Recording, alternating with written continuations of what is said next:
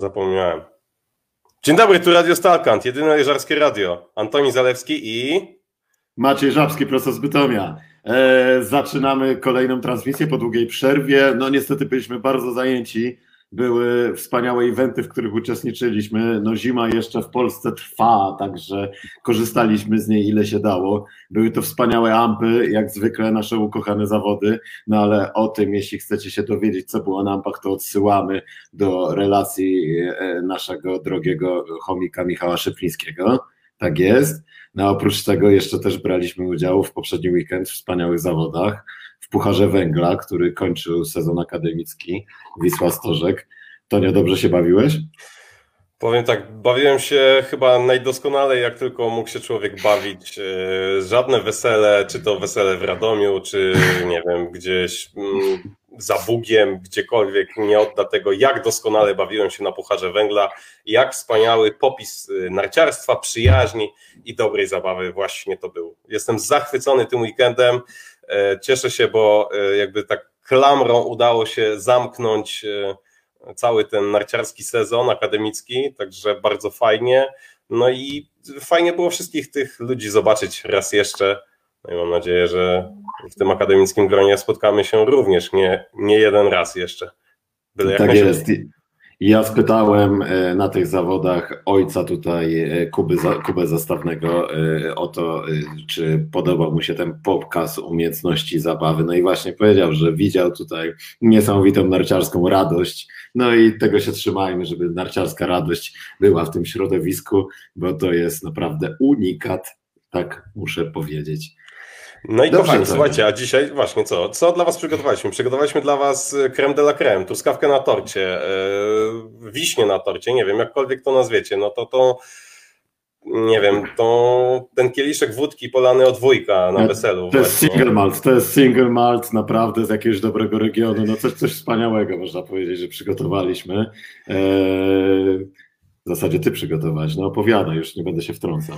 No to co, naszym gościem dzisiaj jest Tomasz Kurdziel i tym samym wywawiamy naszego gościa serdecznego z kącika muzycznego. Dzień dobry Tomaszu.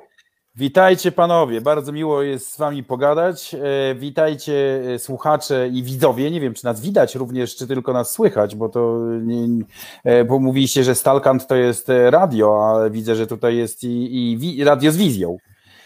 E, no więc tak, e, no nie wiem, nie przypominam wisienki, nie czuję się tak przynajmniej, ani truskaweczki, tym bardziej, e, tym bardziej tej wódki polanej od wujka, raczej zakąskę, ale, ale pomińmy wygląd, będę się starał mówić merytorycznie, może czasem uda się powiedzieć coś wesołego. Mamy nadzieję, że tak będzie. Właśnie tutaj faktycznie porównałem Cię do, do wisienek na torcie i do właśnie truskawek, a bądź co bądź Tomasz Kurdziel, redaktor naczelny NTN Snow and More, e, wielki fanatyk narciarstwa, aktualnie rezydujący w Szwajcarii, tak? W, tak, w Szwajcarii niedaleko... E, w linii prostej od Lenzerheide 65 km, ale przełęcz jest zamknięta i trzeba pojechać naokoło albo przez włoską część Szwajcarii, przez dwa tunele, albo przez e, kanton Zurich, e, żeby dotrzeć do Lenzerheide, więc to jest dwie godzinki. Nawet był taki plan, że, że pojadę jutro, pojutrze do Lenzerheide, ale, ale, no właśnie, to już mówiliśmy o tym w naszej rozgrzewce. 20-centymetrowy patyk do mózgu jest warunkiem uczestniczenia w zawodach w roli akredytowanego, akredytowanego dziennikarza, a i tak nie ma kontaktu z zawodnikami więc wydaje mi się, że granie jest warta świeczki, no i zostałem w domu. Będę obserwował oczywiście pilnie, co się będzie działo w Lencerheide, ale czy w ogóle się będzie cokolwiek działo, e, jest, stoi to pod wielkim znakiem zapytania, dlatego że u mnie za oknem od 48 godzin bezustannie pada śnieg i to śnieg naprawdę o dużej intensywności, mniej więcej tak intensywny, no nie będę wstawał z komputerem, żeby wam pokazać, bo ja siedzę na wprost okna akurat i, i widzę ten padający śnieg, ale sprawa wygląda w ten sposób, że to jest taka mniej więcej intensywność jak ten opad śniegów podczas slalomu w Kranskiej Gorze. Więc e, w wiosce jest już tego śniegu 70 centymetrów, może trochę więcej, a w górach to w ogóle wolę nie myśleć, bo dzisiaj rano wyłącznie było słychać huki strzelania lawin. Trening e, zapowiedziany jest na jutro na godzinę 11 w Lenzerheide i nie został odwołany, ale co z tego będzie, to naprawdę nie wiadomo. No właśnie, a powiedz mi, y, bo ty teraz aktualnie właśnie w Szwajcarii y, jest, pracujesz również w sklepie sportowym, ty w ogóle masz teraz czas, żeby na bieżąco śledzić te wszystkie poczynania Alpejczyków najlepszych z całego świata? No, słuchajcie, to jest tak, że oczywiście sobota, niedziela to są dni, kiedy pracujemy najbardziej, no bo przecież to jest jasne. E, sobota i niedziela w sklepie sportowym to są te dni, kiedy, kiedy y, człowiek musi po prostu być obecny, sprzedawać, wypożyczać, nie wiem, doradzać i tak dalej, i tak dalej. Ale e, włączamy telewizorek, i poglądamy jednym okiem e, na zawody, czasami razem z klientami, albo ponieważ e, Szwajcarzy to nacja narciarska, a przynajmniej e, wielu z nich mówi, że urodzili się z nartami na nogach, co w dużej mierze jest często przesadą, ale, ale jednak jest tak, że klient zwykle, jeżeli mówi się o, wie pan co, może przejmijmy na chwilę rozmowę i wybieranie butów, bo właśnie jedzie, załóżmy, nie wiem, Lara Gut i walczy o zwycięstwo, no to wszyscy razem chętnie obejrzymy. Także, także dostęp do informacji jest ciągły, stały i bezproblemowy. Taki wyrozumiały klient to chyba skarb. No ale wracając jeszcze do tej Szwajcarii, no myślę, że nikt inny jak ty, Tomku, e, no tylko ty nam możesz opowiedzieć dokładnie, jak wyglądają trasy w Lenzerheide, jak wygląda tam, czy to jest jakaś trudna trasa, jak, jak to wygląda? Stopień trudności, ściana, slalomowa trasa jaka jest, jaka zjazdowa? Opowiadaj wszystko. No dobra, opowiadam wszystko. wszystko, opowiadam wszystko. Miałem okazję y, co roku jeździć na tych, na tych trasach, dlatego że one są utrzymywane przez y, cały sezon w gotowości, dlatego że trasy w Lenzerheide są trasami rezerwowymi. Jeżeli gdzieś by nie było śniegu, gdzieś trzeba byłoby przenieść zawody w sposób gwałtowny, no to można to zrobić do Lenzerheide. Y, trasa zjazdu dla panów i pań jest bardzo podobna, różni się tam minimalną wysokością startu. Panie startują minimalnie niżej, i o ile dla panów ta trasa nie nastręcza większych trudności, dlatego że panowie przyzwyczajeni są do potężnych skoków, e, czy to w Kitzbühel, czy to w Wengen, czy, czy nawet e, w, w Walgardenie, e, gdzie zawodnicy spędzają około 20% czasu w powietrzu, o tyle ta trasa w opinii wielu pań napawa je lekkim respektem, dlatego że tam panie oddają najdłuższy skok w całym cyklu, to znaczy lecą Tina Maze bodajże lat temu, pięć czy sześć, jeszcze e, jak kończyła e, swój, swój udział, swoje występy w Alpejskim Pucharze Świata, zaliczyła najdłuższy lot, a wynosił on 70 metrów, więc to dla pani jest troszeczkę jakby e, no, sporym wyzwaniem.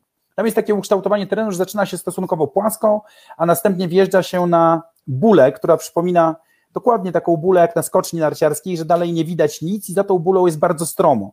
No i teraz jeżeli ktoś niezbyt precyzyjnie zdusi tę bólę, no to leci bardzo daleko. No, reszta trasy, jak to trasa zjazdowa, no trzeba mieć, e, trzeba mieć e, dużo umiejętności oraz dużo odwagi, żeby to pojechać na tak zwany pełny gwizdek od góry do, do mety i jeszcze walczyć o setne części sekundy. Jeżeli chodzi o trasy gigantowe i, i slalomowe, to są po prostu części tej trasy e, zjazdowej, tak samo super gigant, które po prostu z slalom gigant i, gigant y, i slalom rozgrywane są w dolnej części tej trasy. Nie są one jakieś specjalnie trudne, ale kilka e, przełamań terenu i e, taki stromy odcinek tuż przed metą w slalomie, gdzie e, nie wiem, czy może czytelnicy NTN-u pamiętają, Michałowi Szyplińskiemu udało się dwa lata temu uchwycić moment, kiedy, czy już było to trzy lata temu, bo czas szybko leci, E, uchwycić moment, kiedy, kiedy Mikaela Schifrin, Schifrin wypadła tam z trasy, e, bo po prostu troszeczkę e, przeszarżowała z ciasnością skrętu tuż przed wjechaniem na tę, na tę ostatnią ściankę tuż przed metą. Została minimalnie za nartami, no i było po wszystkim. Wtedy bardzo zdziwiona wygrała Petra Wklowa, bo zupełnie tego, na to nie liczyła, ale, ale tak to w sporcie bywa. No to wiemy już, jak to, Wiemy w takim są... razie, jak to wygląda. Ale przepraszam, przebrałem Cię. Dokończ, proszę. E, to jest o tyle fajne, że w Lenzerheide dosyć szybko po dużych zawodach, czyli po zawodach Pucharu Świata, czy wcześniej, kiedy rozgrywano tam finały, można wjechać na trasę, to znaczy już następnego dnia e, trasa jest dostępna dla wszystkich. Oczywiście Ratrak e, nią jedzie, frezuje tak, żeby nie było zbyt twardo. Jeśli warunki są zbyt lodowe, to właśnie tę bólę E, z najbardziej, z największą stromizną, stromizną e, służby górskie zamykają dla publiczności, że nie można tam tędy zjechać, no bo jednak e, zdrowy rozsądek góruje nad, nad chęcią bycia zawodnikiem. Wiemy, jak to się potrafi skończyć, że ludziom, który wydaje się po prostu, że świetnie jeżdżą na nartach, a następnie wjeżdżają na trasę po zawodach, no i okazuje się, że jest znacznie twardziej niż myśleli, znacznie stromiej niż myśleli i znacznie szybciej niż myśleli. No i, no i niestety, ale, ale dochodzi do jakichś tam e, upadków, wypadków i tak dalej. E, no, widziałem tam na tej, na tej buli takie sytuacje, e, zresztą związane z, oso z osobami mi, mi, bliskimi, że, że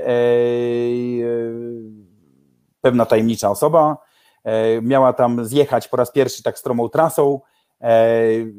Powiedziałem jej jedno, stój na dolnej narcie i nie zostań na tyłach. Zrobiła dokładnie odwrotnie i po czym pojechała na plecach 150 metrów Jedyne obrażenia e, głową w dół, jedyne obrażenia, jakie miała, to e, poparzenia na udzie i na pośladkach.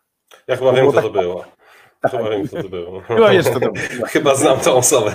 Dokładnie. Serdecznie. Więc takie rzeczy, takie, takie rzeczy się zdarzają, prawda? Także, także to jest, e, także to jest, jest to możliwe i, i naprawdę nie należy przesadzać. To jest jednak trasa homologowana do zawodów alpejskiego Pucharu Świata, jedna z tych bardziej stromych, więc to jest fajna. No, trasy w Lenzerheide są super. A powiedz, a powiedz Tomek jeszcze jedną rzecz, bo oczywiście Szwajcarzy mają zawody u siebie, finały u siebie. Jak to wygląda, jeżeli chodzi o kibiców? Bo wiemy, że do Szwajcarii możemy pojechać na narty. E, możemy teraz chyba od 22 marca będziemy wracać z kwarantanną. No tutaj te covidowe szaleństwo oczywiście wszystko plącze, ale czy tam, e, jak to wygląda z tej perspektywy kibica, czy to tam się ludzie pchają na te zawody, tak jak nie wiem, jak nasi pod krokwią stoją z lunetami i obserwują tam z Grunwaldzkiej. Powiedz, jak to wygląda, jakie jest Słuchajcie, nastawienie. no więc e, e, e, zawody w Lenzerheide w czasach przedcovidowych, nigdy nie wiadomo, jak to będzie wyglądało w czasach pocovidowych. Albo w, trak, znaczy w trakcie covidowych to wiadomo, jak wygląda, nie będzie publiczności. Będzie, będą takie same finały, jak były Mistrzostwa Świata, to znaczy będą stali tylko członkowie teamów, e, osoby najbliższe i, i ludzie, którzy pracują na trasie i koniec. To jest bardzo przykre dla organizatorów, dlatego że oni wkładają w to mnóstwo pracy i wkładają w to e, mnóstwo wysiłku, jak również serca, żeby te zawody wypadły jak najlepiej. No i teraz, ale wcześniej, tak właśnie jak ostatni raz był Puchar Świata w Lenzerheide, to jest taka dosyć podobna atmosfera jak w Zelden. Zelden, e, ponieważ zawody są na trzy tygodnie przed następnymi zawodami w Lewi, a na dobry miesiąc przed zawodami w Stanach, które w tym roku się nie odbyły, no to wiadomo, że ci zawodnicy są dosyć mocno wyluzowani. I e, są, dochodzi do takich sytuacji, że można się po prostu z tymi zawodnikami spotkać, czy to w barze, czy na ulicy, zagadać i zwykle nawiązuje się jakaś tam e, dłuższa czy krótsza rozmowa i nie ma z tym najmniejszego problemu. I tak samo jest w Lenzerheide. Stoi miasteczko, stoją namioty, tu ktoś sprzedaje kiełbaski, tam ktoś sprzedaje sztrudla, e, tam ktoś sprzedaje jakieś napoje, oczywiście e, te stoiska sponsorów. Pomiędzy tym krążą ludzie z kubkami kawy czy, czy gluwajnu w ręku, E, czasami, tak jak powiedziałeś, z lornetkami, no bo wiadomo, że chcą zobaczyć e, zdarzenia na, na trasie po, powyżej, trochę wyżej. No oczywiście ogromne telebimy. E, część tych, którzy wykupują bilety, no to mają miejsca na trybunach, które są, mieszczą tam niezbyt wiele osób. W Lenzerheide nie było nigdy jakoś liczonych ludzi, którzy siedzieli na trybunach w tysiącach, raczej w setkach, no ale kilka tysięcy osób jest na, w Lenzerheide na, na takich mhm. zawodach. E, myślę, że e, te ostatnie zawody, które oglądałem na żywo w Lenzerheide, właśnie wtedy, kiedy Michał sfotografował e, ten moment, niefortunny moment Mikaeli Schifrin, to było około, myślę, 15 tysięcy ludzi w rejonie linii, linii mety i w tej, w tej wiosce, która jest rozstawiona wokół. Więc to wszystko, no i to, co właśnie jest w Lenzerheide strasznie fajne, a przynajmniej było strasznie fajne, może do tego wróci, liczmy na to, e, to było to, że e, zawodnicy wychodząc z cielętnika, po, po, przejechaniu linii mety, najpierw stoją tam trochę na linii mety, rozmawiają ze swoimi kolegami, trenerami i tak dalej, a potem idą takim cielętnikiem, który jest ukształtowany w taki zygzak pomiędzy dziennikarzami i e, osobami z mikrofonami, z kamerami telewizyjnymi, a następnie wychodzą w tłum. Po Czyli taka mieszają... to jest taka dziennikarska ścieżka zdrowia, tak? Dziennikarska ścieżka zdrowia. E, I, e, I e, to jest rzeczywiście fajne, bo tam można zaczepić, zaczepić zawodnika czy zawodniczkę. No myśmy z Michałem zaczepili właśnie między innymi Mikaelę Schifrin, ale natychmiast jak z podziemi pojawiła się jej mama. matka. Tak nie jest, natychmiast. Tak, tak, dokładnie, dokładnie tak było, że jakbyś tam był. Po prostu powiedziała, że z panami ja nie rozmawiam, z panami nie rozmawiam i poszły dalej. Także Także Jaki wy macie tak tam nakład tego NTN-a? Ale no słuchaj, ja ci muszę powiedzieć, że jak ja z kolei rozmawiałem z Schifrin, to ja dałem jej y, numer właśnie waszego magazynu o, i ona była, że niesamowicie, ja na okładce magazynu z Polski, ojej. Jak, jak to możliwe, prawda? A przepraszam, gdzie jest Polska? Przepraszam, to jest to... Który to stan? Który to stan? No nie, no nie, ja myślę, Jedyne, co wiedziała nie... o Polsce, to Mielżyński może, nie, nie wiem, dobra, nieważne. Nieważne, nie, Mikaela na pewno głupia nie jest, to, to nie, nie oczywiście, tak, to Ale jest, była, dziewczyna... powiem, powiem Ci, że jak faktycznie dawałem ten numer, dostałem oczywiście tam zjebkę, e, zjebkę dostałem od organizatorów, że w ogóle cokolwiek tam rozmawiam na jakikolwiek no tak. inny temat, bo oni tam, wiesz, powiedzieli, że następnym razem cofną nam akredytację, także już ale co pogadałem, to moje, także. A powiedz mi, no dobra, bo ja, ja, się jeszcze rozgadam, ale jeszcze mam jedno do Ciebie pytanie, bo wiemy, że Austriacy to w ogóle ubóstwiają, kochają narciarstwo. Wiem, że to jest wielka feta i, i w ogóle. A jak w ogóle do, tego, do tematu narciarstwa podchodzą y, Szwajcarzy? Czy jakby temat w ogóle narciarstwa alpejskiego rozpala tam emocje? Czy Szwajcarzy tym żyją? Czy może, nie wiem, y, bardziej interesuje ich, y, nie wiem, fondue, raclette. No, no, na, na, pewno bardziej interesuje ich piłka nożna. No nie oszukujmy się, e, narciarstwo jest sportem narodowym Szwajcarii, no więc wiadomo, że się interesują. No jeszcze w dodatku w ubiegłym sezonie Szwajcaria zdobyła Puchar, Puchar Narodów, w tym roku też zdobędzie Puchar Narodów, więc, e, więc e, słuchajcie, to jest tak, że, że to jest po prostu sport, kiedy, gdzie e, wszyscy, w zasadzie wszyscy ludzie e, mieszkający w Szwajcarii mówię tu o Szwajcarach i części obcokrajowców, e, oni się narciarstwem alpejskim interesują. No wiadomo, że po weekendzie na pierwszych stronach wszystkich tabloidów są narciarze zimą. E, to jest bardzo miłe, ale z drugiej strony na przykład e, uważam, że podchodzą do całej sprawy gwiazdorstwa swoich ulubieńców, bo na przykład Szwajcarzy mają takich swoich ulubieńców. Na pewno Beat Feutz jest takim wielkim ulubieńcem Szwajcarów. E, Didier Kusch był przedtem też takim człowiekiem, bo Szwajcarzy to jest naród e, e, stosunkowo prosty. Wiadomo o tym, że znaczy ja nie mówię tutaj tego w żadnym negatywnym znaczeniu, tylko chodzi o to, że to, są, że to nie są ludzie, którzy mieli jakieś wielkie różnice klasowe, prawda? Tutaj nie było ogromnej arystokracji, jak na przykład w sąsiedniej Francji, tylko to był e, naród e, chłopów, którzy pomału zdobywali wykształcenie i, i doświadczenie w życiu, w związku z czym oni pozostali w miarę normalni. Stąd też oni są bardzo dumni z Beata Fojca, a teraz na pewno z Marco Odermata też będą dumni, albo już są bardzo dumni z Marco Odermata, ale to nie jest tak, że oni e, traktują tą osobę tak, jak na przykład traktowano Tombę we Włoszech. To w ogóle, że Tomba we Włoszech był Bogiem.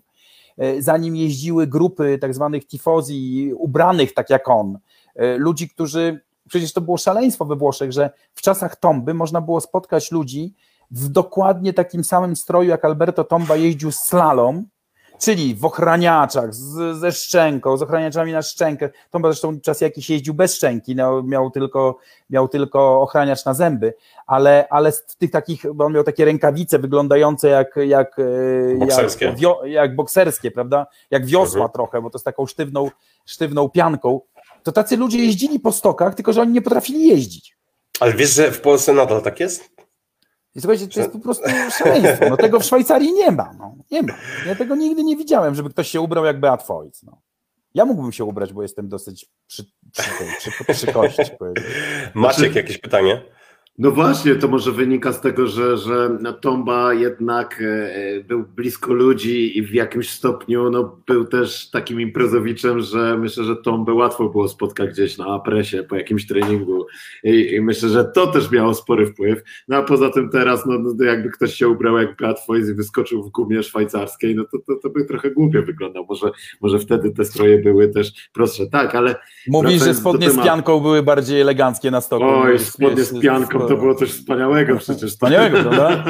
To było coś wspaniałego. Właśnie, a tutaj Tonio chyba chciałeś nawiązać do naszego serdecznego przyjaciela, który jeszcze całkiem niedawno miał takie rękawice jak Tomba, tak? A nie wiem, było no. chyba coś takiego, ale... ale... Ja, taki, taki zdolny slalomista z Bytomia, snajper, wiesz? Mogło być, mogło być coś takiego. Ale Dokładnie. słuchajcie, ja, ja tutaj jako taki delikatny reżyser i narrator całej tej, tej naszej... Bo jeszcze sądzę, że do tego Lenzerheide i do Szwajcarii w ogóle wrócimy, ale chciałbym, żebyśmy jeszcze chwilkę poświęcili na to, e, co wydarzyło się w miniony weekend, piątek, sobota, niedziela, ponieważ mieliśmy e, zawody w dwukrotnie slalom kobiet i gigant i slalom mężczyzn w Krańskiej Górze oraz w Ore. I tutaj bardzo ciekawe rzeczy się dzieją w slalomie, ponieważ w ogóle pierwszy raz od y, dość długiego czasu ta stawka w slalomie jest otwarta i trzy zawodniczki cały czas mają szansę na to, żeby sięgnąć po tą kryształową kulkę. E, I tutaj wiemy, że w Jasnej tam oczywiście mm, były jakieś nie wiem, czy wy tam o tym słyszeliście, że tam był jakiś temat taki związany z tym, że troszeczkę za długo trzymali e, za długo trzymali e, podobno też Marynę, Marynę też za długo podobno trzymali, e, ale tutaj ta sprawa cały czas jest otwarta i tutaj zacznę może, zapytam się ciebie Tomku, jak tobie się w ogóle podobały te zawody w Ore? E, no więc e, szczerze mówiąc, zawody wory mi się nie podobały. Ten, ten stok nie jest jakiś bardzo spektakularny. Ja miałem okazję na nim parę razy jeździć. Nie wiem, czy to jest ten sam stok, kiedy ja jeździłem ostatni raz worę, być może do Mistrzostw Świata był trochę poprawiony, ale to jest ten stok z widokiem na jezioro E, w jest dosyć specyficzna, specyficzna pogoda, bo jest zawsze duża wilgotność, która powoduje, że ten śnieg też jest, po tym śniegu się jeździ troszeczkę inaczej. To jest głównie śnieg sztuczny, mocno przetworzony o dużych kryształach. E, jak sami dobrze wiecie, ten slalom dla pań nie stanowił jakiegoś wielkiego wyzwania, jeżeli chodzi o, o to, że na przykład jest bardzo stromy albo coś w tym rodzaju, albo ma przełamania terenu, które powodują, że, że zawodniczki e, muszą jakoś tam nadążać za nartami, e, skoncentrować się bardziej lub mniej w odpowiednim miejscu. Nie, jest raczej taki od startu do mety szuka się bardziej prędkości niż się, niż się hamuje, więc, e, więc te zawody worę dla mnie, dwa slalomy worę, no to Nikt z nas nie ma wpływu. Nikt, nikt z nas nie ma wpływu na, na ustalanie kalendarza. kalendarza. No ale wydarzyło ale, się mimo wszystko ale... jednak coś ciekawego, ponieważ y, no wiadomo, pierwszego dnia to podium takie jak z grubsza przez cały sezon Petra, e, Katarina Linsberger, Mikola Schifrin, no ale już drugiego dnia e, troszeczkę urozmaicić stawkę postanowiła Petra Albuchowa, w, popełniając błąd w pierwszej części pierwszej... pierwszego przejazdu, tak, kiedy to ja to oglądałem, ale cały czas nie pamiętam, co tam się dokładnie wydarzyło. Co ona tam ale... zrobiła, to szczerze powiedziawszy, nadal do mnie nie dociera, ale rzuciła się w drugim przejeździe faktycznie. Nawet y, nie wystrzegła się błędów, ale udało jej się uratować te punkty, ale mimo wszystko ta jej wpadka może kosztować no, kryształową kulkę. Może, aczkolwiek nie sądzę. Powiem tak, że wyszła z całej przygody naprawdę obronną ręką, bo jeżeli straciłaby w tym momencie, że ona w którymś momencie miała jedną z, ze swoich nart, już nie pamiętam lewą czy w prawą, ale chyba prawą, za sobą. Także musiała ją podciągnąć, postawić, pojechać dalej, e, co było, co było, trochę, e, co było trochę akrobatyczne, powiedziałbym. E, ale zachowała bardzo zimną głowę, dojechała do końca ten przejazd, weszła do 30 na 27, z tego co pamiętam, 27 miejscu, tak, ze, ze, sporą, ze sporą stratą. No i w drugim przejeździe ten jej przejazd wydawał się, że wcale nie był taki super, bo raptem wyprzedziła e, Charlotte Stauffenberg e, o 51 setnych, z tego co pamiętam. Było. Nie, nie była to jakaś sekundy. różnica. No więc ja sobie myślę, oho, tu może być potężna wpadka, będzie 20 i dopiero będzie problem. No ale okazało się, że zarówno, e, że zarówno e, czas Petry, jak i Charlotte to były bardzo dobre czasy. No właśnie, właśnie. I, tak. I wyjechała 19 miejsc do góry na miejsce ósme, co spowodowało, że jednak 32 punkty zgarnęła, a 32 punkty, no, no cóż, no była wpadka. Zawsze no, coś porównując z Pentiro, to powiedziałbym, wyszła z tego dosyć obronną ręką. Ale do Pentiro jeszcze sobie przejdziemy, tak. E, ale faktycznie tutaj, e, jak się Petro oglądało, to widać było niesamowite zaangażowanie gaz w ogóle furię w jej oczach. No ale jeszcze co w ogóle Macio z Kasią Linsberger? Opowiedz o Kasi. Ach. Kasia Linsberger, wspaniała harfistka z Austrii, no jednak pokazuje to, że jak to Niemcy mawiają o Oberkörperfrei, no i mnie imponuje to, jak ona stoi na nartach, jak jej góra ciała jest po prostu w jakiejś formie odlana, no i podoba mi się to niesamowicie, że E, w przeciwieństwie, teraz Tomku narażę się, ale w przeciwieństwie do Wendy Holdener, niestety Katerina pokazała, że ona się zgłasza do walki o kryształową kulę, a nie tylko o pozycję trzeciej, czy drugiej, czy czwartej, tylko po prostu w tym sezonie Katerina wjechała no, z niesamowitego buta, razem z futryną wywaliła drzwi i można powiedzieć, że do tego duetu Petry i, i Mikaeli no już, już namieszała e, na Mistrzostwach Świata, a teraz no, ten duet został po prostu rozbity, ten można powiedzieć duopol. No I jestem zachwycony jej jazdą i ja nie byłbym zdziwiony, gdyby ona w Lencerheide wygrała, bo wydaje mi się, że obecnie na płaskim jest najszybsza. Jest I tak gazie, też, to, to nasz, fakt. Tak jest. I tak też Ale nasz po... ekspert tutaj, Kasper Leonowicz, też wspominał, że też liczy bardzo na, na Katerinę Blencerheide. Zobaczymy. Słuchajcie, powiem Wam tak, jeżeli chodzi o Wendy Holdener, e, Katarinę Linsberger i jeszcze kilka innych zawodniczek. Jeżeli chodzi o Katarinę Linsberger, to jakieś dwa lata temu napisałem w, w NTN-ie albo na, w jakimś z, jakiejś relacji zawodów, kiedy jeszcze Katarina nie e, wygrywała e, zawodów alpejskiego Pucharu Świata, no bo w końcu wygrała dopiero pierwsze teraz worę. To był jej, to był jej debiut, jeżeli chodzi o slalom e, alpejskiego Pucharu Świata. Niemniej napisałem, że jest to zawodniczka z, o ogromnej przyszłości, że to, jest, e, że to jest talent narciarski naprawdę wielki i właśnie ta, ten jej spokój e, i stanie na nartach tak niewiarygodne w każdej sytuacji i szybkość, ona ma bardzo szybkie nogi, z, jaki, jaką porusza się pomiędzy tyczkami slalomu, dają nadzieję, że to będzie zawodniczka naprawdę wielkiego formatu, przede wszystkim w slalomie, ale myślę, że i w gigancie też. Natomiast jeżeli chodzi o Wendy Holdener, to e, Wendy Holdener e, jest zawodniczką, która przez cały ten sezon, nie wiem czy się zgodzicie ze mną czy nie, ale wygląda na osobę mocno sfrustrowaną. E, jej mowa ciała, jej, jej jakby, jakby w ogóle cała aparycja, prawda, że to ona wygląda na osobę sfrustrowaną. I ja myślę, że to nie bierze się tylko z tego, że ona jeździ jakby, yy, no w Szwajcarii już ją nazywają wiecznie druga. Prawda? Wiecznie druga też. i w każdym. I w każdym Stokas też ją tak nazywa, tak. tak. I słuchajcie, w każdym tabloidzie po zawodach wiecznie druga Wendy Holdener, tym razem trzecia. Więc to jest trochę takie nie fair, yy, ale no bo w końcu jest zawodniczką naprawdę dużej klasy, a to, że akurat przyszło jej żyć w czasach Mikaeli Schifrin, mówię o tych paru sezonach wcześniej, no to, to, to nie jej wina, bo jeżeli takiej Mikaeli by nie było, no to Wendy Holdener przez powiedzmy dwa sezony temu, czy trzy sezony temu, zanim pojawiła się Petra Holdener, wygrywałaby slalomy po prostu jeden po drugim. Wciągałaby nosem. No. Dokładnie, więc to, jest, więc to jest też taki problem. Po drugie, jest jeszcze jedna rzecz, która wydaje mi się, e, na którą e, być może zwróciliście uwagę, a być może nie, że Wendy Holdener straciła status liderki zespołu szwajcarskiego. To też prawda, tak. Na rzecz Michel Gissin, tak, tak Michel tak. Gissin, która po prostu rozsiewa, to jest w ogóle niesamowita osoba, to jest w ogóle niesamowita rodzina Gissin.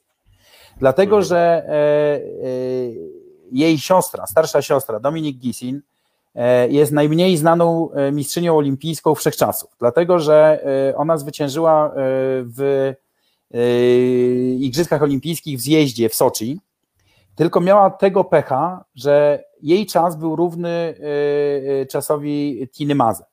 I od tamtej pory wszyscy mówią, Tina Maze wygrała mistrzyni olimpijska z Soczi, a nikt nie mówi, że Dominik Gisin też miała złoty medal za te same zawody, bo dziewczyny dojechały z tym samym czasem. Ale Dominik Gisin jest zawodniczką, która no ile, 5 lat temu, 6 lat temu skończyła karierę, jest parę lat starsza od, od Michelle i e, po skończeniu kariery e, udała się na studia na Politechnikę e, w Zurichu, gdzie skończyła jakiś w ogóle nieprawdopodobny wydział mechatroniki, w ogóle nawet czegoś, czego ja nie rozumiem, jak to się nazywa, rozumiecie? A ona to skończyła i właśnie została i, i, i pracuje w swoim zawodzie. Zresztą często dosyć występuje w telewizji, no może niezbyt często, ale czasami widać ją w telewizji, no bo ona, jak Michel o niej mówi, ona jest jej terapeutą na pełny etat. To znaczy, że Michel może do niej zadzwonić w każdej e, sekundzie bez względu na porę dnia i nocy. Bardzo się wspierają. Jest jeszcze trzecia osoba o nazwisku Gisin, a mianowicie Mark Gisin. Mark Gisin dwa lata temu e, podczas e, zjazdu miał poważny wypadek i, i z tego wypadku no, wychodził bardzo długo.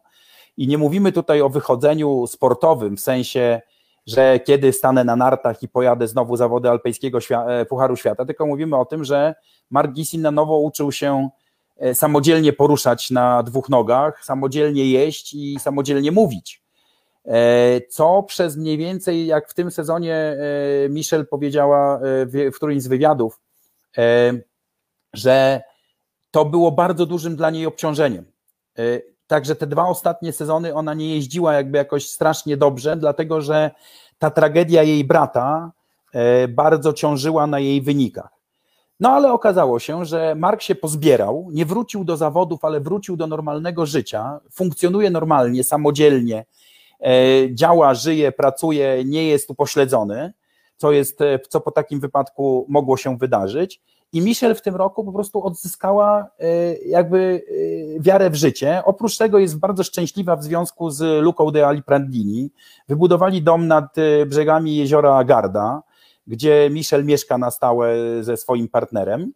I słuchajcie, ona po prostu emanowała aurą. To było coś niesamowitego. W ogóle jak ta osoba emanowała to jest strasznie fajna osoba, przede wszystkim bardzo inteligentna dziewczyna, zresztą no, biorąc pod uwagę, jaki, nie sądzę, że na przykład jeżeli Dominik skończyła jakąś e, nieprawdopodobną uczelnię i nieprawdopodobny, e, i nieprawdopodobny wydział na tej uczelni, co przypomina mi mniej więcej tam mechaniczno-energetyczno-lotniczy, porównując do polskiej politechniki, a a ten, a, a to, to Michel, Michel raczej też głupia nie jest, prawda? Można takie założenie zrobić, że skoro. No, bije od niej taka fajna energia, faktycznie. Dokładnie. Jak ona coś gdzieś no, zjedzie, ale, to jest ten. Ale, ale to ty ale... też przecież sam zawsze mówiłeś, że od Wendy też bije zawsze, że zawsze ona się cieszy, Ta, że ona jest widzicie... zawsze taka uradowana. Tylko, że no faktycznie. Właśnie i w tym roku tego nie Ona ma. nie postmakowała w ogóle cały czas, nie zaznała tego poczucia ulgi być może, no po prostu jakim no. jest e, faktycznie zdobycie tego pierwszego miejsca na Pucharze Świata. No i to jest Dokładnie, to zaczyna być jakaś klątwa po prostu dla niej, bo że to, to, to, to, wiesz, to no jest no i wszyscy... taki ciężar. Słuchajcie, wszyscy mówili, że na pewno Wendy Holdener będzie y, kolejną zawodniczką y, szwajcarską. No w końcu była tam posłuchy, chyba było 24 lata od ostatniego zwycięstwa szwajcarki w slalomie w pucharze, w alpejskim Pucharze Świata. No i, no i że wszyscy Wendy, Wendy, bo Wendy od tylu lat jeździ wspaniale slalomy i tak dalej, i tak dalej. Przyszła Gisin w tym roku, bum, wygrała slalom. Dokładnie. To jest kolejny no. punkt frustracji. No, no, mi jej w pewien sposób szkoda.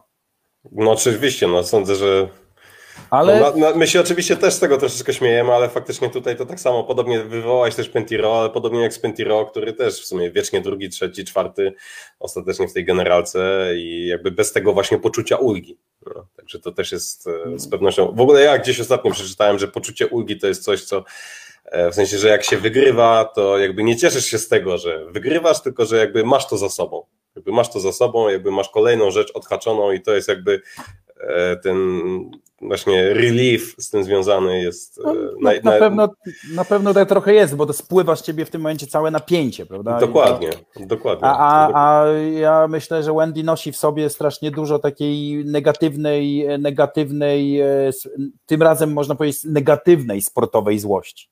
Negatywna ona... sportowa złość i negatywna presja. Też coś, tak, co tak, właśnie no... myśmy tutaj w kąciku muzycznym rozmawiali o Christophersenie, który też e, na sobie ma cały czas ciężar tego jakby spuścizny po Hirscherze, a tutaj nagle się okazuje, że wszyscy inni wychodzą i pokazują młodzieniaszkowi, jak się jeździ. No już takiemu nawet młodzieniaszkowi.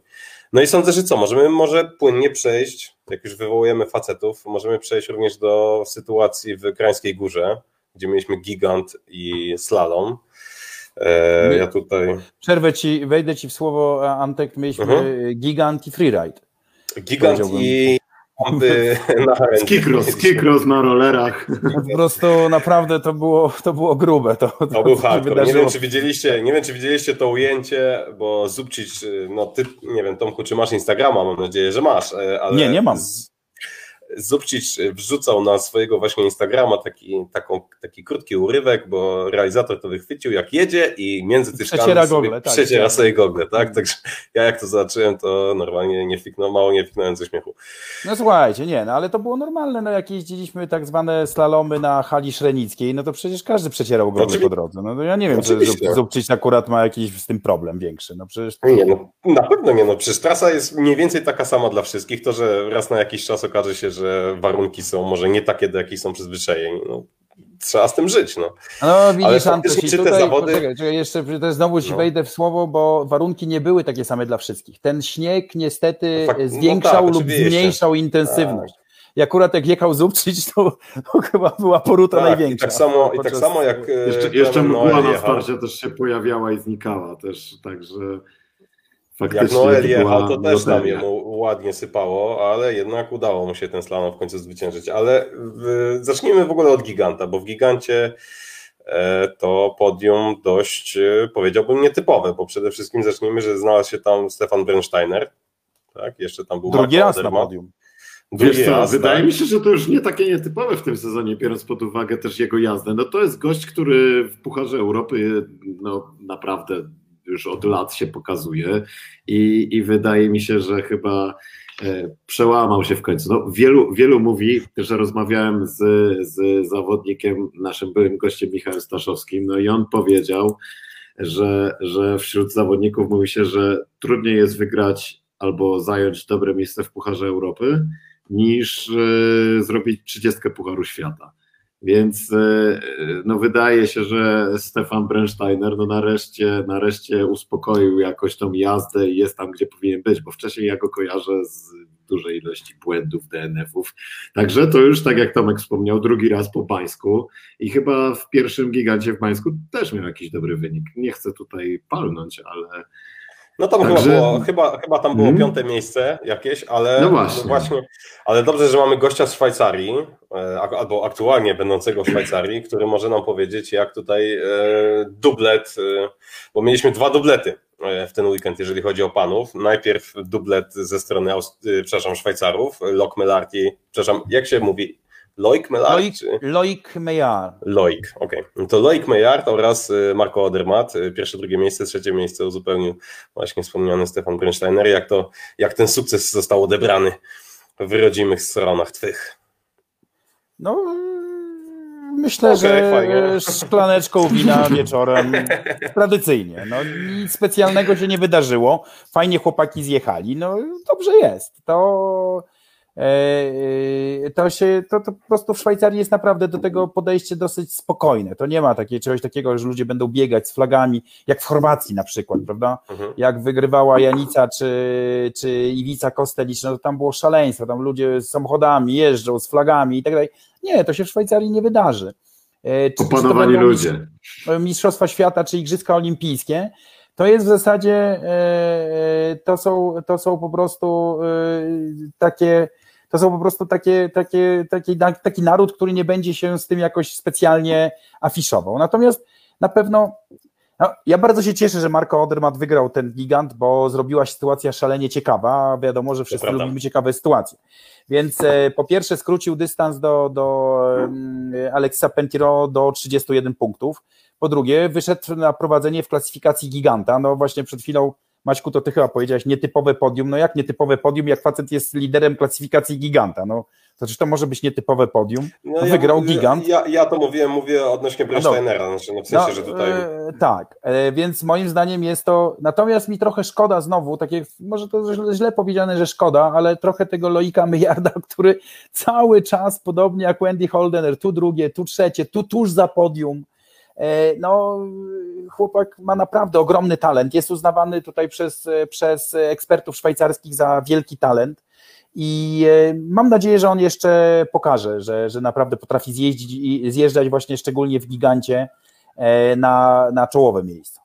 Natomiast Marco ty... Odermatt, no, cudowne dziecko szwajcarskiego teamu, coś więcej można Bo ty jeszcze, Tomek, tutaj mówiłeś o tym, że Marco jest y, jeszcze w Szwajcarii postrzegany jeszcze jako chłopak do rozwinięcia, jeszcze jako młody, perspektywiczny zawodnik, tak się mówiło cały czas w Polsce o Pawłu Broszku, o Pawle Broszku, e, ale tutaj właśnie Loic Mellard, y, zaledwie rok od niego młodszy, ale wydaje mi się, że tutaj jakby tego doświadczenia Mylark ma troszeczkę więcej w tej kwestii, mi się wydaje, że tutaj, ale znaczy, sukcesów faktycznie nie E, Marco Odermatt na pewno z racji swoich sukcesów w wieku juniorskim, to znaczy mistrzostw, mistrzostw świata juniorów, e, był postrzegany jako taka osoba, która na pewno będzie jeździła e, bardzo dobrze w alpejskim Pucharze Świata i była taką nadzieją Szwajcarów. Natomiast musicie zobaczyć, wszyscy widzowie muszą spojrzeć na to, jak wygląda obecnie szwajcarski team. To, są, to jest naprawdę cała masa bardzo dobrych zawodników.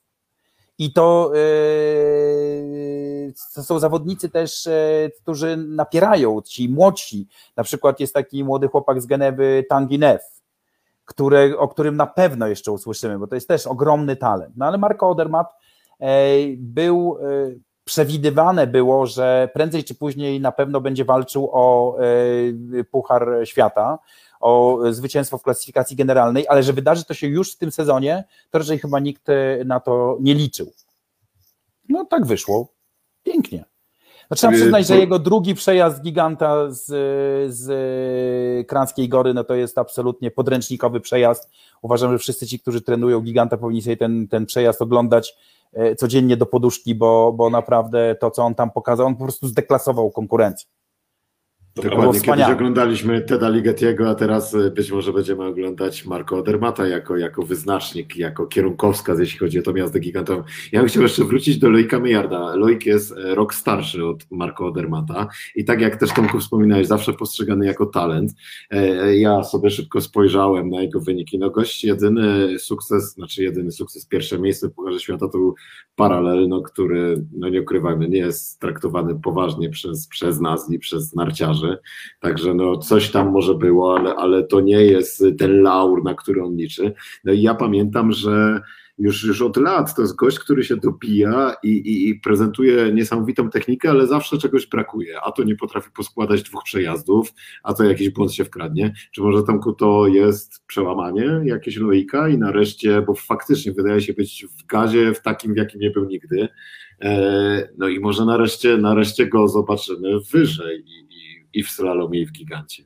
Czy to już jest ten moment? Gość ma 24 lata, no chyba już. O matko, 24 lata, nie no. To... Oczywiście wciąż jest młody, wciąż jest młody, ale, ale Hirscher w tym Spojrzyjcie panowie już, na Johanna Clare, który, na Johanna Clare, który miał te, ten sezon, był jego najlepszym sezonem w, karierze, sezonem w karierze, no a facet skończył w styczniu 40 lat, więc, więc no oczywiście nie wszyscy jeżdżą tak długo jak, tak długo jak e, Johan Clare, ale... Yy, co mogę powiedzieć? No nie wiem. Mam nadzieję, że może się przełamał, rzeczywiście. Reichelt to Reichelt, no co, co można powiedzieć? Właśnie a propos Reichelta, też nie wiadomo, czy zakończy karierę po tym, po tym sezonie, czy będzie cisnął na rekord, no bo jakby Klary no, Ale tutaj karierę, Reichelt no to... właśnie coś chyba jemu się tam wydarzyło, ja dokładnie mi, mi tam mignęła tylko tak. informacja, ja jej niestety nie zapisałem, ale wydaje mi się, że coś tam mignęło i coś właśnie zwiastującego jakieś zakończenie tej kariery. A ja jeszcze chciałem rzucić w ogóle takie, e, taki jeden temat, mianowicie zanim jeszcze przejdziemy do slalomu i do tego freeride'u, że e, w ogóle ten sezon był niesamowity pod tym względem, że w przypadku mężczyzn no, niesamowicie trudno było wyłonić. E, jakbyśmy się bawili w typerkę i mielibyśmy walczyć o te zegarki Longinesa e, z oficjalnej strony FIS-u, to naprawdę równie dobrze moglibyśmy rzucać na oślep, nie wiem, nie wiem nawet czym, nie wiem nawet w co. No po prostu trafić podium w tym sezonie niesamowicie trudno. Po prostu tyle się tych osób przewinęło przez te trójki. Wyrasta oczywiście kilka postaci wiodących, ale nadal nadal troszeczkę i tutaj czekam na wasze riposty. Ja też, ja też mam takie wrażenie, że paru tych zawodników to się z biegiem sezonu rozkręcało i rozwijało. No, zresztą Linsberger jest tu najlepszym przykładem, która zaczęła mocno, no ale teraz te ostatnie tygodnie to jest popis w jej wykonaniu. Odermat y, no, równie szybki od początku do końca, no ale Mejard się rozpędza, no więc faktycznie, tak jak mówisz, no ciężko, ciężko było tutaj obstawić cokolwiek. E... No, no dobrze, a jeszcze taki Krichmajer który a, na początku sezonu w ogóle słabo, a nagle ciach i Mistrzostwa Świata i teraz jeździ jak z nut. No po prostu no, no, coś takiego się wydarza. Być może, być może właśnie tak jak Antek powiedział, że coś tam pękło, coś się przełamało i, I e, to prawdopodobnie chodzi o wiarę w siebie, że, że, można, uwierzyć, że można uwierzyć, że, że te zawody Pucharu Świata, zwycięstwo w zawodach Pucharu Świata jest możliwe. Ja myślę, że właśnie tego brakuje już wspominanej Wendy Holdener, że, że ona chyba sama w to nie wierzy, że ona może z nimi wygrać. Tym bardziej tak trzymam kciuki za, za, Słucham, no mów, mów, mów, bo Nie, ja chciałem powiedzieć, że ja chciałem powiedzieć, że jakby Hirscher odszedł i nagle wiesz, wszyscy sobie zdali sprawę, że kurde, no my w sumie też potrafimy jeździć na nartach i tak. może w sumie też mamy szansę wygrać. No jakby fajnie, ale może też zawalczymy o tą kryształową kulę. Maciek, dla ciebie głos. No ja właśnie dlatego trzymam kciuki za tego Loika Mejarda, żeby on w końcu uwierzył i żeby te czarne chmury klątwa Holden nad nim nie zawisnęła. To jest, to jest moje, moje duże takie życzenie. No dobrze, panowie, przechodzimy w takim razie y, do slalomu. Do slalomu y, powiedzieliśmy, że to był freeride, że to był jeden z najbardziej y, najdziwniejszych być może slalomów w tym sezonie. Dużo się tam wydarzyło pod tym względem, że Alexis Pentiro postanowił w na jednej z, na jednej z pierwszych bramek, chyba jakaś tam dziesiąta, jedenasta, postanowił złapać tyczkę i troszeczkę sobie skomplikować sytuację, jeżeli chodzi właśnie o walkę e, o kryształową kulę. E, trochę tutaj on jest usprawiedliwiony, ponieważ te warunki były niesamowicie trudne, tak? Ale jak widać, no jakby on nie pierwszy raz nie pierwszy raz coś takiego odwala, nie pierwszy raz sobie tą sytuację komplikuje. Wracają demony z początku e, zeszłego sezonu, kiedy to na potęgę te przejazdy kasztanił.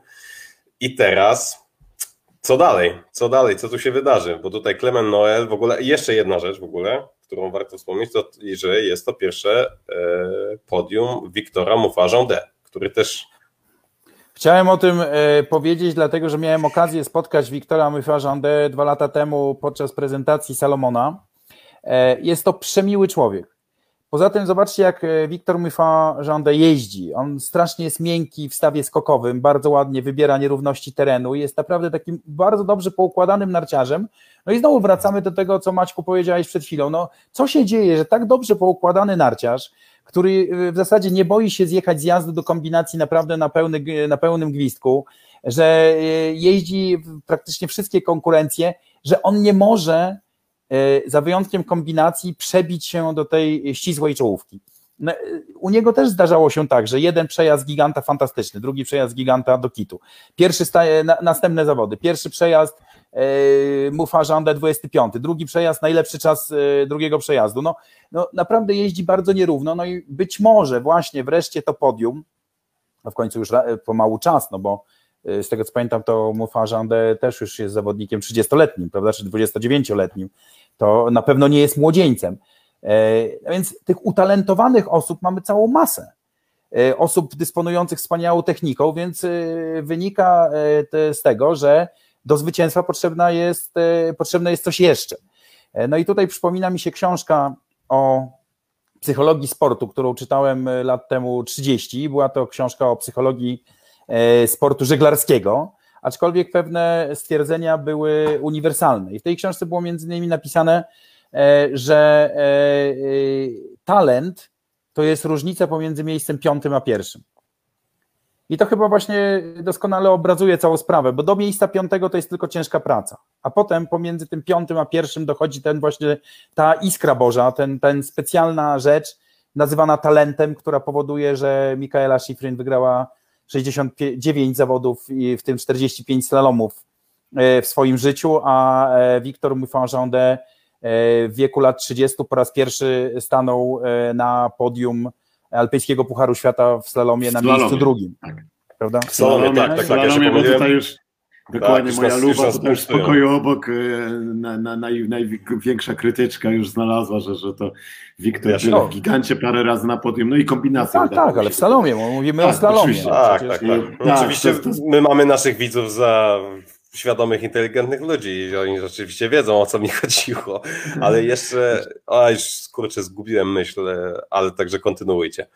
Oczywiście, bo niesamowite jest to właśnie to, Tomko, o czym wspomniałeś, czym jest ten czynnik, który decyduje, bo tutaj nawet powiedziałeś, że talent to jest różnica pomiędzy pierwszym a piątym. W narciarstwie powiedziałbym, że nawet ten zakres może być jeszcze większy, bo e, e, tutaj najlepszym przykładem jest dwóch też chyba norweskich narciarzy, i słyszałem, że swego czasu Leif Christian Haugen to na treningach tłukł wszystkich, a chyba nigdy tego nie przełożył i nie wiem, czy to przełoży kiedykolwiek na, na Puchar Świata. No a Sebastian Foss-Solewok nareszcie to po latach przełożył. Więc może to oprócz tej pewności siebie, talentu, czy to jakieś też może dobre ustawienie sprzętu zadecydowało o tym, że, że nareszcie ta jazda jest jaka jest i właśnie pozwala Słuchajcie, na wygrywanie. Ja myślę, Ale ja to myślę, jest że jeżeli chodzi o ustawienie to... sprzętu, to rodzina Hirscherów wzniosła ten sport na e, do tej pory nie, nie, e, niedostępne wyżyny. No w końcu jeżeli, jeżeli E, podczas ostatnich e, chyba igrzysk e, Marcel poleciał, poleciał daleko, bo na daleki wschód z dwoma kontenerami nart, butów, płyt, wiązań i tak dalej, a tata, który nie lata samolotem, siedział w domu i koordynował to wszystko, jakie ustawienie, na jaki śnieg i tak dalej, to, to, to zaczynamy dochodzić do, do naprawdę bardzo wysokiego poziomu. I ja myślę, że tutaj nawiążę Antek, bo mieliśmy o tym rozmawiać, o Christophersenie, E, że to, że to nie jest przesada, że to nie jest tak, że Christophersen nagle przestał umieć jeździć na nartach, że jemu coś w tym, w tym narciarstwie przeszkadza. Mhm. E, I, e, i, to jest, I to jest rzeczywiście rzecz bardzo istotna, żeby, żeby w którymś momencie złapać, ten, złapać tą jazdę z idealnym ustawieniem, które będzie działać w większości warunków. Niektórym się to udaje, niektórym się to nie udaje. No, pamiętam taki, taki sezon Larry Good, E, pamiętam to bardzo dobrze i ty, Antek, też myślę, że powinieneś to pamiętać, bo byłeś wtedy w Countertal, byliśmy na testach e, mojego magazynu, które już drugi sezon z rzędu się na razie na wiosnę nie odbywają, może uda się je przeprowadzić Mam jesienią. Nadzieję. Miejmy nadzieję, bo już bardzo za tymi testami wszyscy tęsknimy chyba. E, w każdym razie ja pamiętam bardzo dobrze, że jak byliśmy w Countertal, to Lara Good przyjechała do Countertal i po raz pierwszy trenowała na sprzęcie Heda. E, i była dla niej zamknięta trasa jeszcze wtedy przy tym Orczyku, który jedzie najwyżej w Kaunertal, no i na cały ośrodek słychać było bluzgi, ale naprawdę głośno wypowiadane potworne bluzgi, bo ona nie mogła dojść do porozumienia z butami, dlatego że właśnie te, brakowało tego ustawienia. I nawet został zaangażowany y, Didier Kusz, który był akurat mistrzem dopasowywania ustawień po to, żeby jej pomóc. Ale z czasem, jak się okazuje, Zobaczcie, jak Lara jeździ teraz. Jeździ na sprzęcie Heda, w butach Heda, wszystko się zgadza, prawda? Po prostu znalazła ustawienie. Zresztą była o tym mowa, ona po, w którymś z wywiadów na, na Mistrzostwach Świata powiedziała, że ona jest w tej chwili całkowicie zjednoczona ze swoim sprzętem, to znaczy wszystko jej pasuje idealnie, co oczywiście natychmiast przekłada się na wyniki. Zobaczcie jedną rzecz. Lara, przepraszam, Lara przez kilka sezonów obijała się w okolicach miejsca 15-20 w gigancie i nagle bum, Mistrzostwa Świata.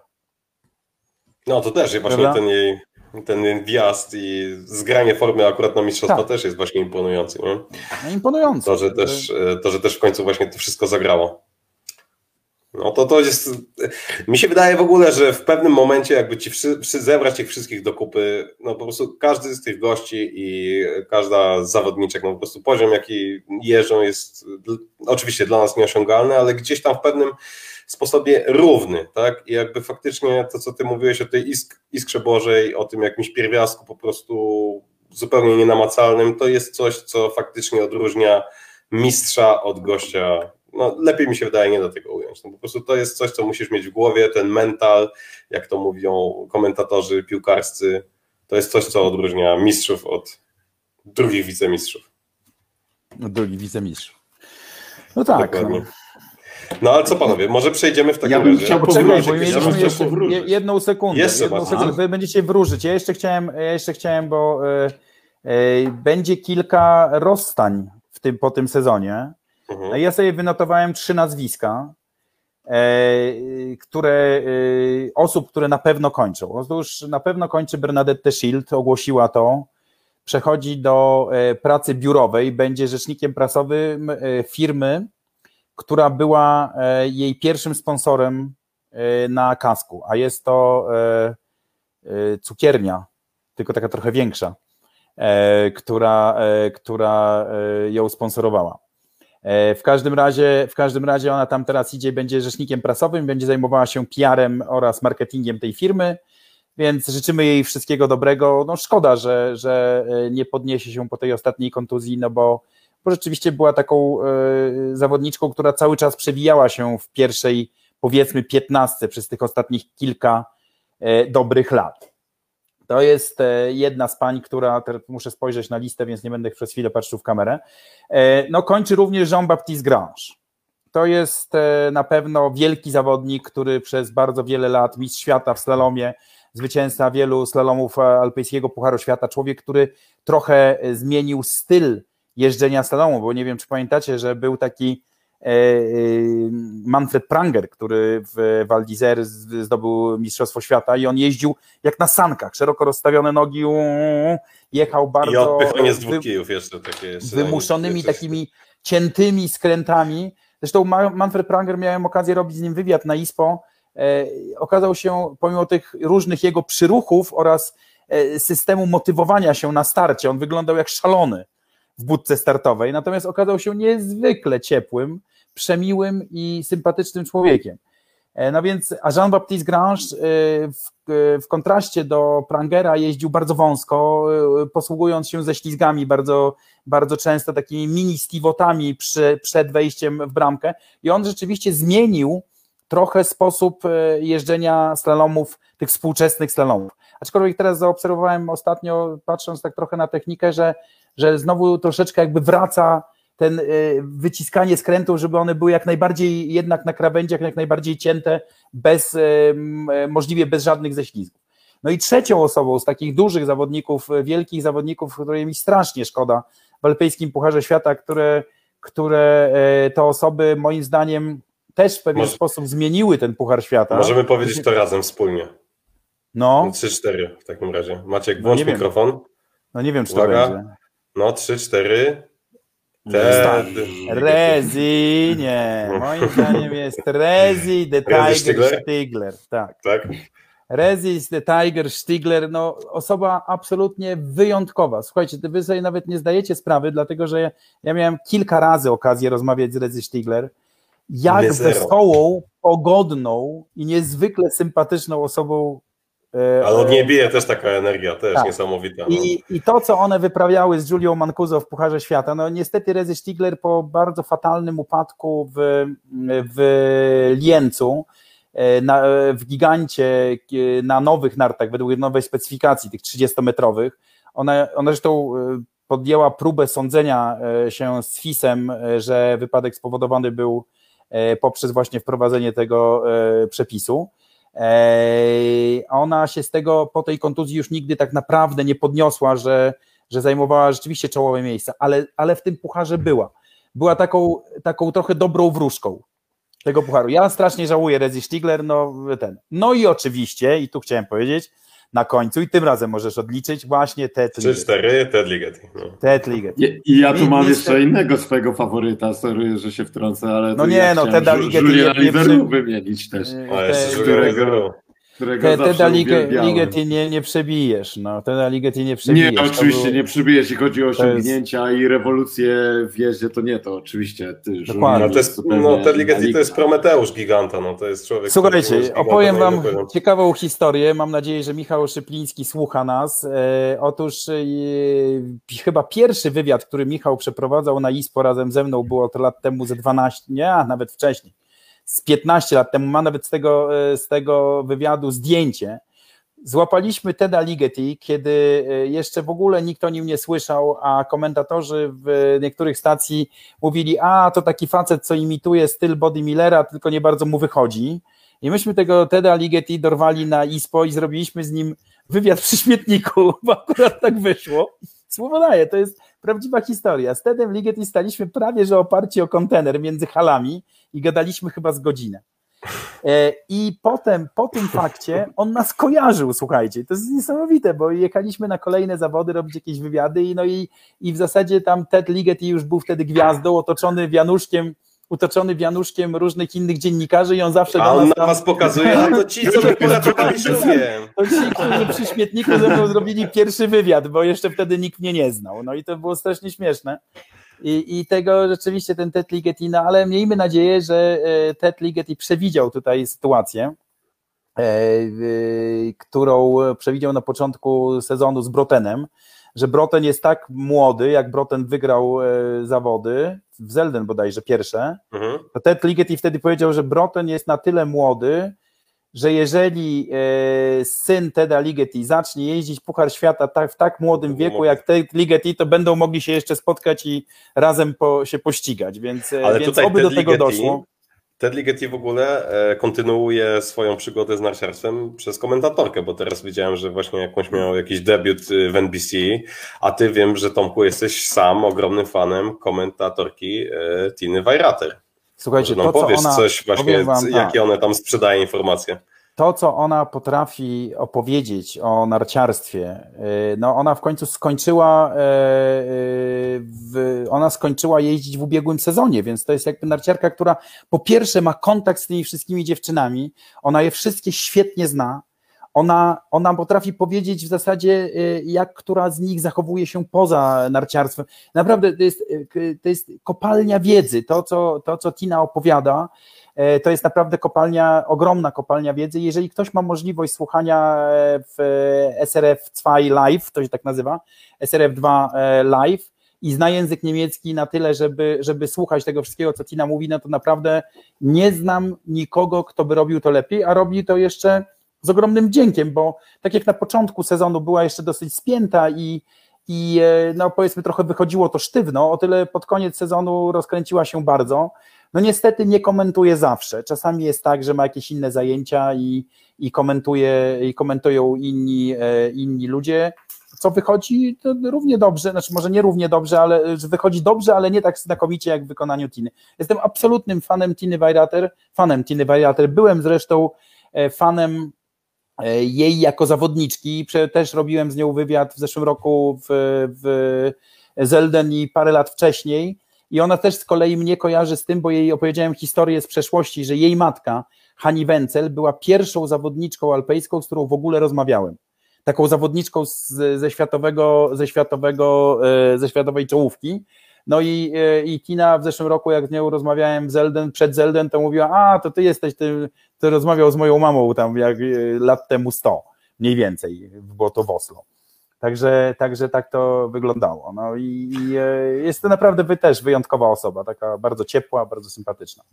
Ja mając Ciebie tutaj na antenie w ogóle, aż głupio mi się pytać w ogóle o analizowanie teraz Pucharu Świata i kto wygra, e, i bo po prostu słysząc wszystkie te ciekawostki, to mam e, jakbym siedział u dziadka na kolanach i opowiedz coś jeszcze. Dziękuję. Ci, Antoś. opowiedz Dokładnie, coś jeszcze. Ten, ten odcinek powinniśmy nazwać e, bajania i anegdoty. tak, wspaniale. Dziadka Tomka. tak, dokładnie. Dobra, no. Dobrze, ale jak już jesteśmy przy tych, przy tych anegdotach i tych, no, no bo Tomku jesteś kopalnią wiedzy, także Chciałbym Cię spytać o to, czy przypominasz sobie takie sytuacje w Pucharze Świata, żeby taki zawodnik, czy kiedyś był taki Pentiro, który był stawiany jako murowany faworyt i nie daj Boże, gdyby się to mu przydarzyło i jednak nie wygrałby tego Pucharu Świata, tej generalki, i drugi raz z rzędu. Czy, czy był taki zawodnik kiedyś, który był faworytem, każdy na niego stawiał i na ostatniej prostej nagle tutaj tyka między nogi, tutaj coś nie poszło. Przypominasz sobie takie sytuacje? Znaczy, przypominam sobie jedną sytuację, ona jest troszeczkę odmienna od tej, od tej sytuacji, która jest teraz, ale był rzeczywiście taki murowany faworyt zawodów do zwycięstwa Pucharu Świata. Nie pamiętam, który to był rok, ale bodajże 1993 chyba kiedy murowanym faworytem do zdobycia alpejskiego Pucharu Świata był Alberto Tomba, a zwyciężył Paula Kola.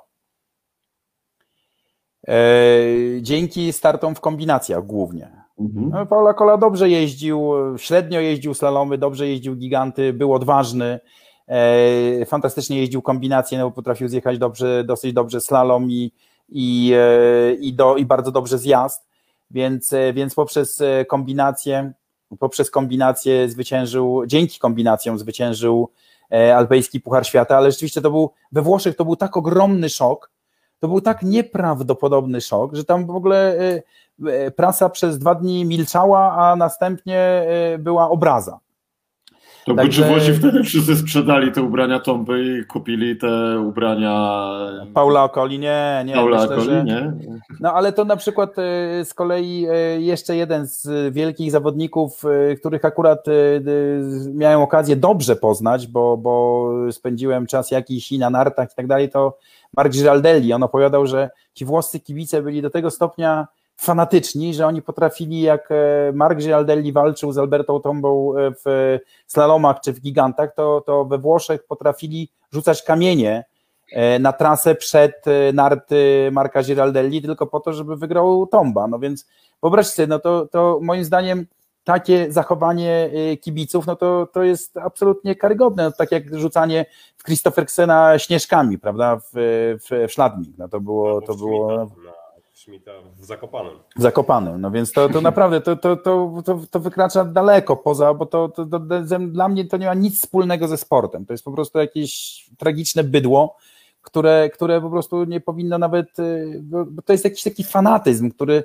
który jest moim zdaniem kompletnie niezdrowy, no bo to ja, ja mam swoich faworytów, to nie myślcie, że, że, że ja będąc blisko tych zawodników, wielu z nich znam, z wieloma rozmawiałem i tak dalej, to nie mam swoich e, faworytów. Oczywiście, że na przykład e, mówię o tym zupełnie szczerze, chciałbym, e, chciałbym, żeby Puchar Świata wygrała Petra Wchlowa. Naprawdę bardzo bym chciał, dlatego że uważam ją za wspaniałą zawodniczkę, po pierwsze.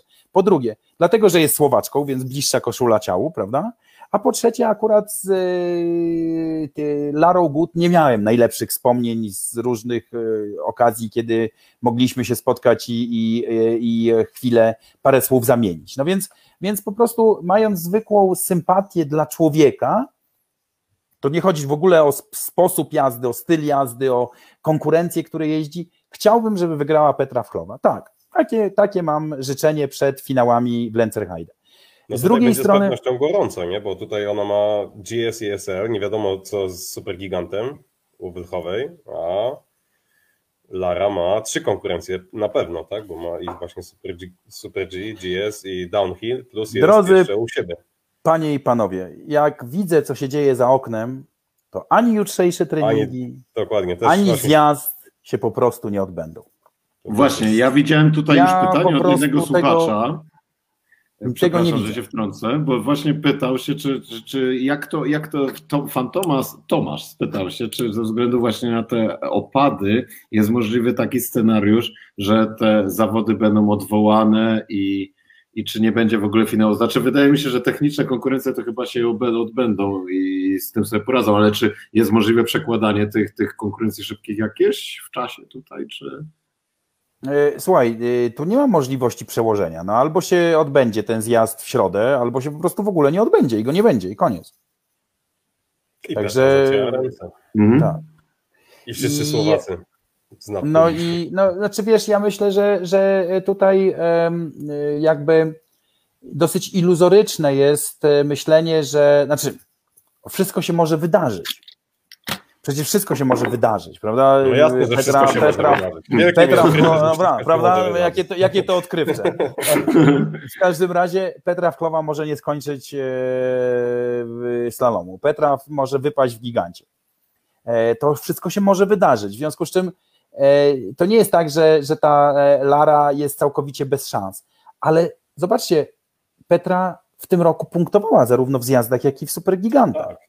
Więc to, nawet jeżeli do tego zjazdu dojdzie i nawet jeśli w zjeździe wygra Lara Good i nawet jeśli Corinne Suter się jej podłoży, aczkolwiek nie sądzę, bo Corinne Suter z kolei walczy Corinne o mało kryształową z Godzią o, o ten, o kulkę kolejną. Co tak? też jest taką y, walką z cieniem trochę, no bo Godzi nie ma. No walczymy z punktami Godzi. No. Nie no, Godzia wraca. Godzia Słyszałem wraca, plotki, że dostała pozwolenie lekarzy na, na start, ale, no dobra, no, wiadomo, no, ale nie wiadomo w jakiej formie na dokładnie. przez y, dwa tygodnie. No, y, w warunkach, kiedy sypie śnieg, no nawet jeżeli do tego zjazdu dojdzie, to będzie miękko, ten, te warunki będą nierówne. Raz będzie, raz będzie wystawał lód, raz będzie trochę przytrzymywało. No, to nie są mhm. Y, warunki do jazdy dla rekonwalescentki, która no, przed chwilą wiesz, miała złamaną nogę. Jak jazda na rowerze, no. tego się nie zapomina. No zobaczymy, zobaczymy. Na pewno będzie ciekawie właśnie w tym w downhillu, tak? Gdzie Godzia będzie walczyła. Można powiedzieć, że Godzia, że Godzia będzie na pewno wypoczęta. Godzia na pewno będzie wypoczęta. w odróżnieniu od, od innych. Mówiliśmy no, jeszcze, ale... że będzie ciekawie, jeżeli chodzi o slalom, to będzie Chowa, Schifrin i Linsberger. Już opowiedzieliśmy o Wylchowej i Larze, że tutaj też będą się mierzyć. A co u panów jeszcze? Bo powiedziałeś, że tutaj bardzo byś chciał, żeby właśnie wygrała Petra, a powiedz mi z tej dwójki właśnie Pentiro i Odermat, na kogo byś stawiał? Słuchajcie, tutaj nie mam, nie postawiłbym na nikogo e, pieniędzy, bo e, nie gram w gry hazardowe. Nigdy. E, po prostu... Zwłaszcza w takie, które bardzo ciężko jest wygrać, tak jak w Dokładnie. obu panów, moim zdaniem.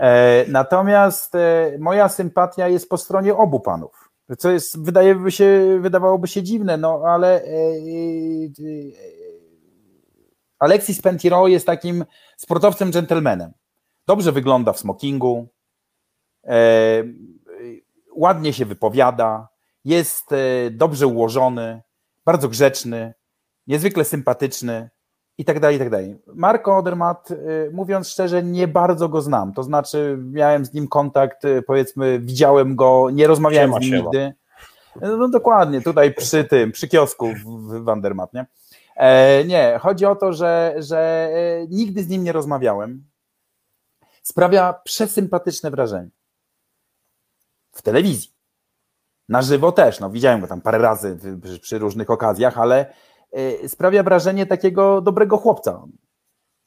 Ale dobry, jak jest naprawdę tego, domu. tego nie, nie, dobry z te, dzień dobry teściowej. chodzi, dzień dobry mówi. Dokładnie, ma, marzenie teściowej, prawda? E, no, w każdym razie, w każdym razie e, obaj są e, ludźmi bardzo sympatycznymi, e, zawodnikami wielkiej klasy. Jeszcze dzisiaj rano myślałem sobie tak, no chyba wolałbym, żeby wygrał, tak jak zresztą wczoraj napisałem w moim materiale z Pucharu Świata, chyba chciałbym, żeby wygrał Marco Odermatt. Ale tak sobie myślę, chociaż jak już mówiliśmy dzisiaj głęboko o treści, nigdy nie wiadomo, co się może wydarzyć, prawda? Marco Odermatt może, nie wiem, ulec poważnej kontuzji, nie wrócić do narciarstwa. Oby tak nigdy się nie stało, ale, ale takie scenariusze też są możliwe.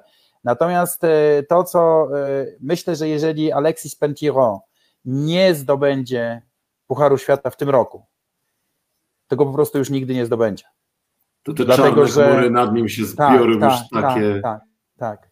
No Widzieliście ja jego mowę bardziej... ciała po, po tak. wypadnięciu ze slalomu w Kranskiej? Że on był ja, załamany. Ja sądzę, że jakby tam postawić, nie wiem, czajnik na nim, to sądzę, że zagotowałby tak. się, nie wiem, w przeciągu 10 sekund spokojnie. No.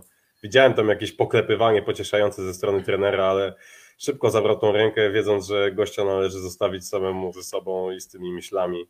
Bo faktycznie przeleciało mu koło nosa, no nie wiem, z dobre 50 punktów i jakaś tam gdzieś tam jakaś pewność siebie dodatkowa. No. Tak. A on jest po prostu strasznym pechowcem. Strasznym Wydaje się, że to pewność siebie w jego przypadku.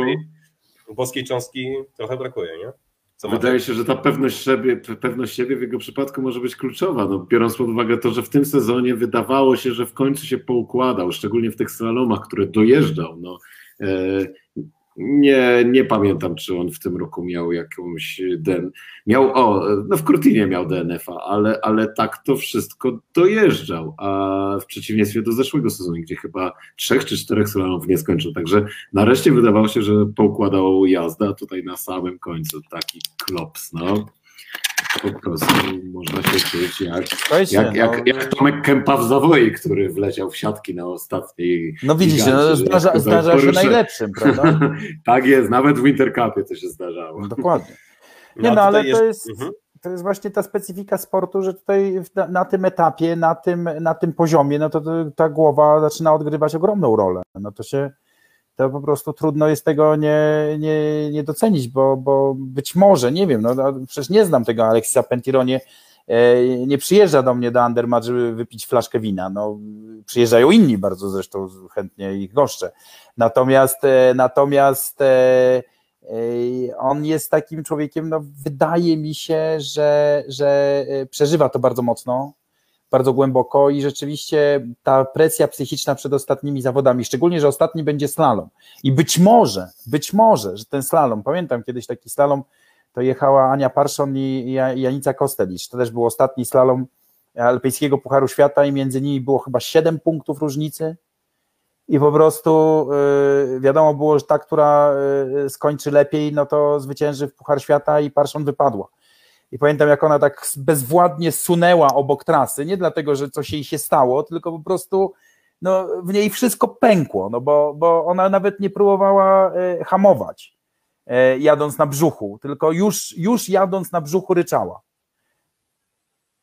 No bo to, to po prostu e, wiadomo było, że, że w tym momencie przegrała, Janica jest zdobywczynią wielkiej kryształowej kuli, a ona, a ona zostaje z niczym, znaczy z niczym, z drugim miejscem, no ale, ale w tym przypadku było to z niczym. Wiadomo, że wielka kryształowa kula jest tylko jedna, nie ma średniej kryształowej kuli.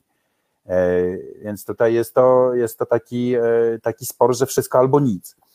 No i, e, i tak sobie myślę, że tak sobie patrzę po prostu z perspektywy wieku też trochę. No, no facet ma drugą i chyba ostatnią szansę, żeby Puchar Świata wygrać. Ale naprawdę jest narciarzem wybitnym. No chyba wszyscy o tym wiemy, prawda? Że, że Pentiro to jest narciarz naprawdę wybitny.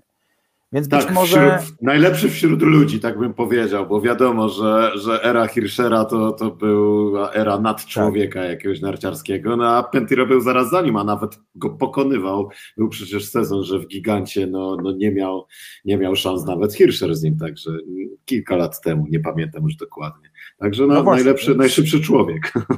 Tak, więc, więc y, być może byłoby to takim wspaniałym ukoronowaniem kariery i, i tak sobie patrząc z perspektywy y, mojego wieku, że niektóre szanse się po prostu nie, nie niektórych szans nie da się powtórzyć, e, chyba zaczynam jednak kibicować bardziej Alexisowi y, Pentio, bo jednak wierzę, że Marco Odermatt nie zrobi sobie nic złego przez najbliższych 15 sezonów, dopóki będzie jeździł i, i jeszcze zobaczymy go wielokrotnie na podium wielkich zawodów, bo jest to talent niezwykły.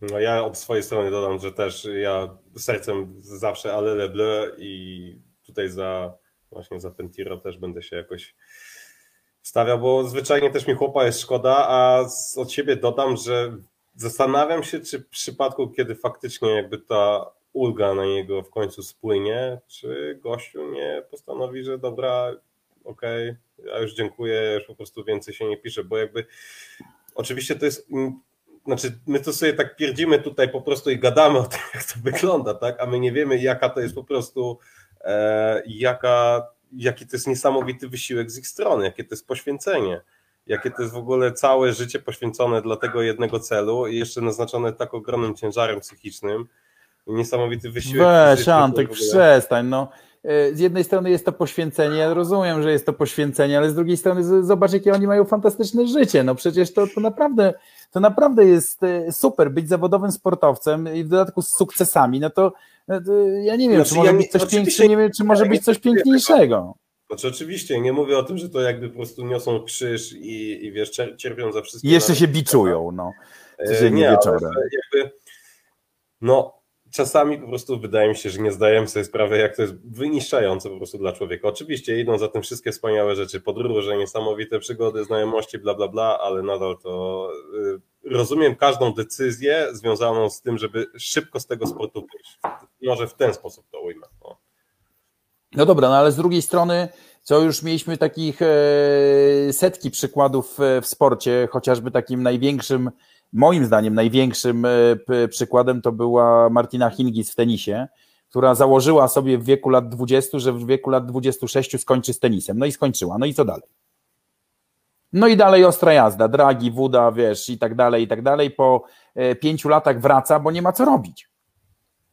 To też jest, to też z pewnością jest Wiesz, no, no, no bardzo przepraszam. No, więc... Całe życie żyjesz. Y, no dokładnie. No, po prostu ja, ja bardzo, bardzo mi się podoba postawa Johanna Clare w tym roku. Naprawdę. No, uważam, że to, co on zrobił w tym roku, e, jeździł jak e, nigdy dotąd. E, no, facet ma 40 lat. No słuchajcie, to, to wiesz, to się zmotywować do treningu to jest trochę. Przecież on od 20 lat jeździ Puchar Świata zmotywować no, się do treningu. To jest, jeszcze, to jest, jeszcze zostaje paru takich gości, bo jest jeszcze Manfred Melk, jeszcze zostaje.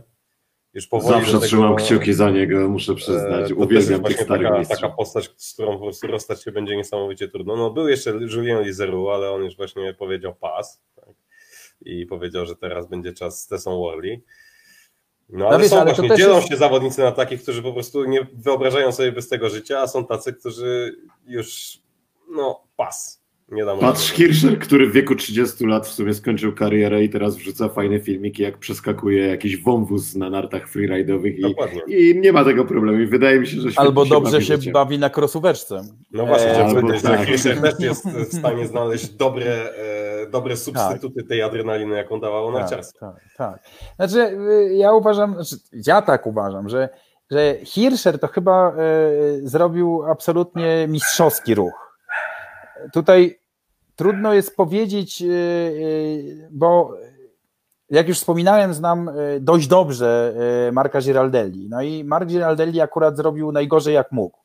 Mark Giraldelli pod koniec swojej kariery jeździł gdzieś tam na miejscu 40 w zjeździe i ponieważ miał wielkie nazwisko, no to jeszcze od czasu do czasu ktoś do niego podchodził, żeby zrobić z nim jakiś materiał i, i, i wywiad. I wtedy Mark mówił, że jego sprzęt nie jedzie, że jego narty dynastary są do kitu i tak dalej, i tak dalej, zwalał e, winę na wszystko i na wszystkich, tylko nie potrafił jakby przyjąć tego, że jego czas przeminął.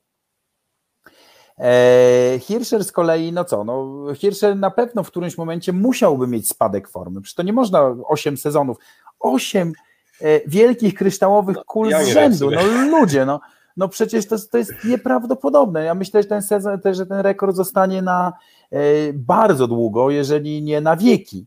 Bo, bo to naprawdę e, coś takiego zrobić, to no i, i facet mówi pas, no bo co miał innego do wyboru? No, za parę lat, załóżmy, że pociągnąłby jeszcze 3-4 lata, no i potem by tam przyjechał, przyjeżdżał jakiś, e, załóżmy, Zenek Malinowski i mówił, Wczoraj klepnąłem e, Hirschera w slalomie.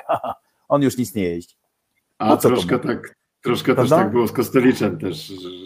Pamiętam, to, to, to, tak, zupełnie... chciał dociągnąć chyba do igrzysk i też się tułał potem na takich tak, e, pozycjach. I tułanie się nie... jest, więc mhm. tutaj właśnie jest róż, pewna różnica z, z tym, jak, jak kończy ktoś, kto naprawdę, wiesz, kończy w pełnym gazie i mówi pas, koniec, zrobiłem to, co mogłem i, i, i przestaje jeździć, a, a właśnie jak ktoś tam się obija y, pod, pod koniec stawki, no tutaj wspomnę znowu tą y, Rezi Stigler, no y, naprawdę przykro było patrzeć, jakie miejsca zajmuje w, w ciągu ostatnich kilku lat, ale no widocznie ta jazda była jej potrzebna dla niej samej. No, ona chciała być zawodniczką. No, ona, ja myślę, że ona sama nie liczyła na to, że ona wygra Mistrzostwo Świata w slalomie, no bo to tak się nagle nie zdarza, prawda? A jeszcze jedna rzecz w ogóle, o jednej rzeczy zapomniałem Was się zapytać, ponieważ pierwszy raz od długiego czasu będziemy mieli jeszcze okazję kibicować komuś na finałach Pucharu Świata. Pomocą oczywiście będzie Maryna Gąsienica Daniel. I chciałem się spytać, yy, może zacznę od Maćka. Chciałem się zapytać Maćka, Ciebie Maciek, włączaj mikrofon, prognozy Twoje, czy z Maryną coś będziemy w stanie czy strzeli korek od szampana, czy może raczej. Czy strzeli korek od szampana? Wiesz co, z tego, z tego, z tego co kojarzę, to Maryna chyba obtłukła się dość mocno. Nie wiem, czy tam było pęknięte żebro, czy nie, e, ale, ale w ogóle nie jestem pewny, czy, no właśnie, czy, czy, czy ją zobaczymy. Żadnych informacji nie miałem. Czy tam na tym Instagramie coś, coś podglądasz, może coś tam Maryna wrzuciła, więc tego nie wiem, ale czy strzeli korek od szampana, to ciężko prognozować prognozować, ale jeśli będzie na starcie, to na pewno będą emocje. Ja nie mam takich wymagań i nie musi. U mnie, ja będę zachwycony, jeśli Maryna wjedzie w dychę. Także jeśli, jeśli chodzi o moje prognozy i co mnie ucieszy, no to tak bym, tak bym to określił. Ten sezon dla mnie i tak jest niesamowity, bo ja, no ty Tomku pamiętasz jeszcze sukcesy polskich narciarzy, ale to jest mój pierwszy sezon w życiu, w którym oglądamy regularnie Polkę i która nie walczy o wjazd trzydziestkę, tylko walczy o coś więcej, więc... O, walczy o pudło, no, nie oszukujmy. Walczy o pudło, dokładnie, więc ten sezon dla mnie jest po prostu, to, to jest jakieś wow, to jest bomba niesamowita, która, której się nie spodziewałem w ogóle, muszę przyznać, bo, bo wiadomo, Maryna jeździła dobrze, y, robiła te punkty, no ale no nie wiem, ostatnia zawodniczka, która robiła punkty, którą ja pamiętam, to jest Katarzyna Karasińska, a wcześniej no ja już, ja już nie sięgam pamięcią, bo niestety byłem zbyt młody. No właśnie, ja sięgam pamięcią do sukcesów sióstr Tlałek, które no, dostarczały mnie jako młodzieńcowi ogromnych, e, ogromnych emocji. E, teraz jest podobnie. E, myślę, że korek od szampana strzeli, ale nie wiem, czy strzeli w Lenterheide. E, z prostej przyczyny Martyna, Maryna jest po prostu kontuzjowana. No, ma pęknięte, co, co znaczy pęknięte żebro? No, jak ja przeskoczyłem przez kierownicę na rajdzie w Maroku i złamałem żebro, to pani e, doktor na, na rajdzie mówi do mnie, ma pan złamane dwa żebra albo, albo więcej. A ja mówię, ale pani doktor, ale złamane czy pęknięte? Ona mówi, a co za różnica? I tak z tym nic nie zrobisz. I, tak z tym nic nie zrobisz, i tak boli, i tak boli. No. I, tak nie, I tak nie jesteś w stanie jechać na 100%. No. No właśnie więc, nie mamy w sumie tej informacji, a tutaj troszeczkę więc, ta moja, moje Znaczy pytanie... tutaj, i tutaj jest taka informacja na e, stronie szwajcarskiej skionline.ch, e, że zresztą ze zdjęciem, w ogóle Aryna e, i zarówno u Tiny Weirater, jak i wśród szwajcarskich komentatorów robiła bardzo dużą karierę w tym sezonie, że, że bardzo ją chwalono, E, upatrywano w niej nawet osobę, która może stanąć na podium przy dobrym układzie na Mistrzostwach Świata. E, więc, e, więc to było naprawdę coś fajnego i to tak, tak się miło robi, prawda? Tutaj ogląda się zawody ze Szwajcarami nasza, i tu nagle. Dokładnie, i tu nagle ta słynna Tina Weirater mówi: No, ale tutaj ja bym brała jeszcze pod uwagę jedną, jedną osobę, i jest to ta młoda Polka, która E, zresztą Tina powiedziała w którymś ze swoich, e, w którymś ze swoich komentowań, że dla niej Maryna jest najbardziej pozytywnym zaskoczeniem całego sezonu. To też było miło usłyszeć, prawda? No, z kolei, że, że, ta, że ta osoba no, naprawdę dużo wie na temat narciarstwa i wydaje mi się, że, że jej, akurat jej zdanie, jej zdanie jest, jest takie, które się liczy. Więc, tak jak powiedziałem, Słuchajcie, gadamy już godzinę i 25 minut, mnie w gardle zasycha. Zmierzamy do końca. Spokojnie. E, co, e, co chciałem powiedzieć, że korek od szampana moim zdaniem strzeli prędzej czy później, ale tak jak wspomniałem, no nie sądzę, żeby zdarzyło się to e, w Lencerheide z dwóch powodów. Znaczy, oby się zdarzyło, no bardzo bym chciał. Natomiast wydaje mi się, że nie zdarzy się to w Lencerheide z dwóch powodów. Po pierwsze, Maryna jest uszkodzona i to jest jakby najważniejszy powód, że, że nie wiem, czy da radę pojechać na 100% swoich możliwości. A, a przecież w takich zawodach trzeba na te, na te 100% pojechać. E, a druga sprawa, z przebiegu sezonu wydaje mi się, że Maryna lepiej jeździ, jak jest bardzo twardo. A w Lencerheide na pewno bardzo twardo nie będzie. Na pewno będzie miękko. Prawda. Więc, e, więc tutaj nie wiem, czy setup sprzętu, czy samo jej czucie podłoża i tak dalej, to trudno mi jest powiedzieć. Ona ma sztop ludzi. No. E, ja, napisałem w jednym z moich e, takich reportaży po Pucharze Świata z Jasnej, że, że Maryna upadła. No i tam ktoś mnie korygował, jakiś pan mnie korygował, że upadła, bo zawadziła prawą ręką o przegub tyczki takiej i śmakiej. Co za różnica? Do analizy to ja myślę, że e, Maryna ma swój sztab ludzi. Ja nie muszę analizować, dlaczego ona upada. Dla mnie liczy się fakt, że nie dojechała do mety.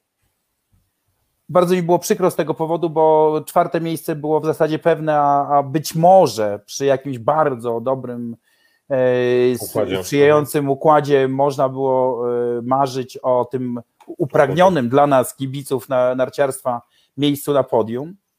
Aczkolwiek Aczkolwiek e, e, myślę, że od, od analizowania i od ustawiania, i od, e, i od tego, jak będzie dopracowany sprzęt i tak dalej, to ona ma ludzi, swoich, swój team, któremu ufa, któremu, który. Zauważcie jedną rzecz. Sukcesy Maryny. To jedna rzecz bardzo ważna się stała. Pomimo kontuzji w ubiegłym sezonie, Maryna zachowała swój team. Znalazły się pieniądze, żeby utrzymać cały ten team przez kilkanaście, czy tam przez kilka miesięcy, żeby ona mogła wrócić. I to jest chyba pierwszy taki przypadek w historii polskiego narciarstwa alpejskiego, że, że ten team nie został natychmiast rozpuszczony, rozumiecie? Tak, że tak, ktoś tak. wreszcie zrozumiał. Myślę, że to jest no, mój kolega z dzieciństwa, Mar Mar Marcin Blaut, maczał w tym palce, bo bo yy, myślę, że to musiał zrobić ktoś, kto, kto po prostu wie, jak to się odbywa, że nie można tych ludzi natychmiast rozpuścić, wysłać do innych zawodników, bo potem zebranie tego zespołu będzie bardzo trudne. Efekty są. Efekty są i mam nadzieję, że będą Jeszcze lepsze? Jeszcze większe? Ale co my Słuchajcie, tu możemy gadać? Jeżeli, my, jesteśmy jeżeli... Od, my jesteśmy tylko od komentowania, tak? Dokładnie, A, możemy sobie pogadać. Możemy bardzo sobie miło. pogadać tyle. No. Mam nadzieję, że będziemy e, mogli gadać o niej jak najczęściej. Słuchajcie, spinam klamrą tą pozytywną, e, pozytywnie nastrajającą wiadomością. Przypomnę tylko, przełączę się tutaj na, na taki tryb, żeby nas wszystkich było widać. Przypomnę tylko, że naszym gościem dzisiaj był Tomasz Kurdziel, gość, który z niejednego pieca chlepiadł, na nartach zjadł zęby, znawca budu. Na niejednych nartach jeździł. Na niejednych, na nartach, nartach jeździł, w niejednych górach był. E, powiedział nam mnóstwo ciekawych anegdotek. E, Tomku, chciałem też Ci pogratulować, ponieważ e, tutaj e, pobiliśmy rekord. Wiedziałem, że w pewnym momencie oglądało nas 48 osób, co jest e, dla nas po prostu wspaniałym wynikiem. E, sądzę, że w imieniu moim i Maczka serdecznie chcielibyśmy Ci podziękować za poświęcony czas, półtorej godziny. Wróciliśmy do starych standardów, jeżeli chodzi o Radio Stalkan. Ale sądzę, że gdyby nie późna pora, moglibyśmy sobie jeszcze pobajdurzyć spokojnie z godzinkę. I ja mam nadzieję, że my sobie jeszcze pobajdurzymy w takim razie. Jeżeli nawet nie za średnictwem internetu, to przy właśnie jakimś kieliszku dobrego wina, gdzieś tam może Wandermat. Tak? Oby tak było. No ja mam nadzieję, że ten nasz świat na razie od 22 marca e, w tej w Szwajcarii przybysze z Polski muszą odbyć 10-dniową kwarantannę. Nie mam tyle miejsca w piwnicy. Okay. Przecież do domu was nie wpuszczę. Okej, okej, okej. Okej, dobrze, potraktujmy to jak zaproszenie. Nie, e, słuchajcie panowie, bardzo mi było miło, naprawdę bardzo fajne, bardzo fajna, e, bardzo fajnie się toczyła rozmowa. Przepraszam wszystkich, jeżeli e, czuli się znudzeni. Jest to rzeczywiście taki mój świat, no żyję tym, lubię, lubię być w przy Pucharze Świata. Lubię tych zawodników, ja po prostu tych zawodników wszystkich, którzy jeżdżą, trudno jest mi wskazać y, takich, których mam jakby bardziej albo mniej ulubionych, na pewno mam tam kilka, kilka bardziej ulubionych zawodniczek czy zawodników, trochę rzadziej, prawda, ale, ale e, są to naprawdę dla mnie wspaniali ludzie i ty, to, to narciarstwo alpejskie jest w moim życiu już od kurczę ponad 50 lat, więc to, to jest kawałek czasu taki, że, że można się do tego przyzwyczaić, że, że się tym żyje. A dobra, jeszcze szybkie dwa pytania. Da się w ogóle z tego wyleczyć, z tego narciarstwa? Wyleczyć? Że... Tak. Chyba nie. Nie sądzę, nie sądzę. Nie sądzę, ja po prostu... Po co? Po co? Po co? Słuchajcie, ja, ja naprawdę... A, a drugie jeszcze... Leczy się choroby, a nie... Nie, ciągle, ciągle lecę biegiem do telewizora, żeby włączyć, bo jest transmisja z Alpejskiego Pucharu Świata. No, no kurczę, no przecież tam nic wielkiego się nie dzieje. No, ktoś zjeżdża szybciej, ktoś zjeżdża wolniej. Zresztą o, to... ciekawa ostatnia anegdotka. To, to ostatnia, ostatnia anegdotka. Słuchajcie, ostatnia anegdotka. Kiedyś, dawno, dawno temu, bardzo dawno temu, bo to było e, jakieś 15 lat temu chyba. E, na 60-lecie firmy Elan do Polski przyjechał Ingemar Stenmark, którego pilotowałem po polskich ośrodkach narciarskich w okolicach Zakopanego e, Nowego Targu, czyli tam Białka, Jurgów, to tamto, siamto. No i Maciek Kolasa w Białce Tatrzańskiej zorganizował grupę młodzieży z kilku klubów, które obstąpiły Ingemara Stenmarka na szczycie Kotelnicy Białczańskiej. On był przede wszystkim trochę zdziwiony, że widząc Tatry, w tych Tatrach nie można jeździć, a jeździmy na kopcu w Białce Tatrzańskiej. To było dla niego pierwszym zdziwieniem. W ogóle Ingemar Stenmark jest niezwykle sympatycznym e, gościem e, i bardzo takim inteligentnym człowiekiem, myślącym. E, no i jak został obstąpiony przez, e, nie wiem, tam ze 40 dzieci z różnych klubów e, właśnie białczańskich, zakopiańskich i tak dalej, które z kaskami, z flomastrami stały, żeby dostać autograf Ingemara Stenmarka na, na swoim kasku, to on wręcz był zażenowany i powiedział takie dosyć istotne zdanie. Powiedział, ja w moim życiu nie zrobiłem nic wielkiego, nie wymyśliłem lekarstwa na, na raka, ja po prostu jeździłem szybko na nartach. I myślę, że to y, mówi wiele, ale, ale ta szybka jazda na nartach jest jednak na tyle fascynująca, że, że y, w kilkanaście lat po zakończeniu kariery 40 dzieci obskakuje Ingemara Stenmarka i oczekuje od niego autografu. To było piękne, ale naprawdę wielki mistrz był zażenowany. To ciekawe. Ciekawe. Myślę, że to skromność, skromność Ingemara. Skromność, nie ma co umniejszać jego, jego zalet, bo nie, nie no, oczywiście, że... na nartach, ale rozpalał też pokolenia i wyobraźnię. A jeszcze, Tomek, ostatnie pytanie dla jednego z naszych najwierniejszych słuchaczy. Kto jest właścicielem najpiękniejszych oczu w Pucharze Świata? Aha, widzę rękę chomika. No przecież wiadomo, że Federica Brignone. A propos Federici Brignone, to też jeszcze kolejna, kolejna rzecz, którą chciałbym powiedzieć, o której jakby trochę zapomniałem w trakcie.